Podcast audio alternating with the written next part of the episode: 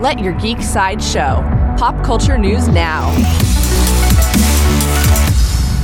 Hi, this is Kitty, and here are your daily geek headlines.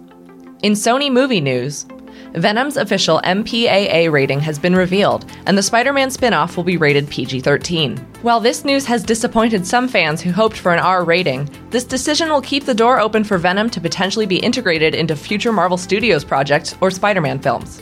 Venom will open in theaters on October 5th. In DreamWorks news, director Dean DeBlois has revealed new information about How to Train Your Dragon The Hidden World. This third and final film in the animated fantasy franchise will feature flashbacks and flash forwards as Hiccup the Viking tells the story of how dragons disappeared from the world. How to Train Your Dragon The Hidden World opens in theaters on March 1st, 2019. In DC television news, actor Xander Berkeley has joined the cast of the CW's Supergirl Season 4. The Walking Dead star will be playing Peter Lockwood, the father of Sam Witwer's character Ben Lockwood, the anti alien extremist known as Agent Liberty. Supergirl Season 4 premieres on the CW on October 14th. In HBO news, Breaking Bad actor Aaron Paul has just joined the cast of HBO's sprawling sci fi drama Westworld Season 3.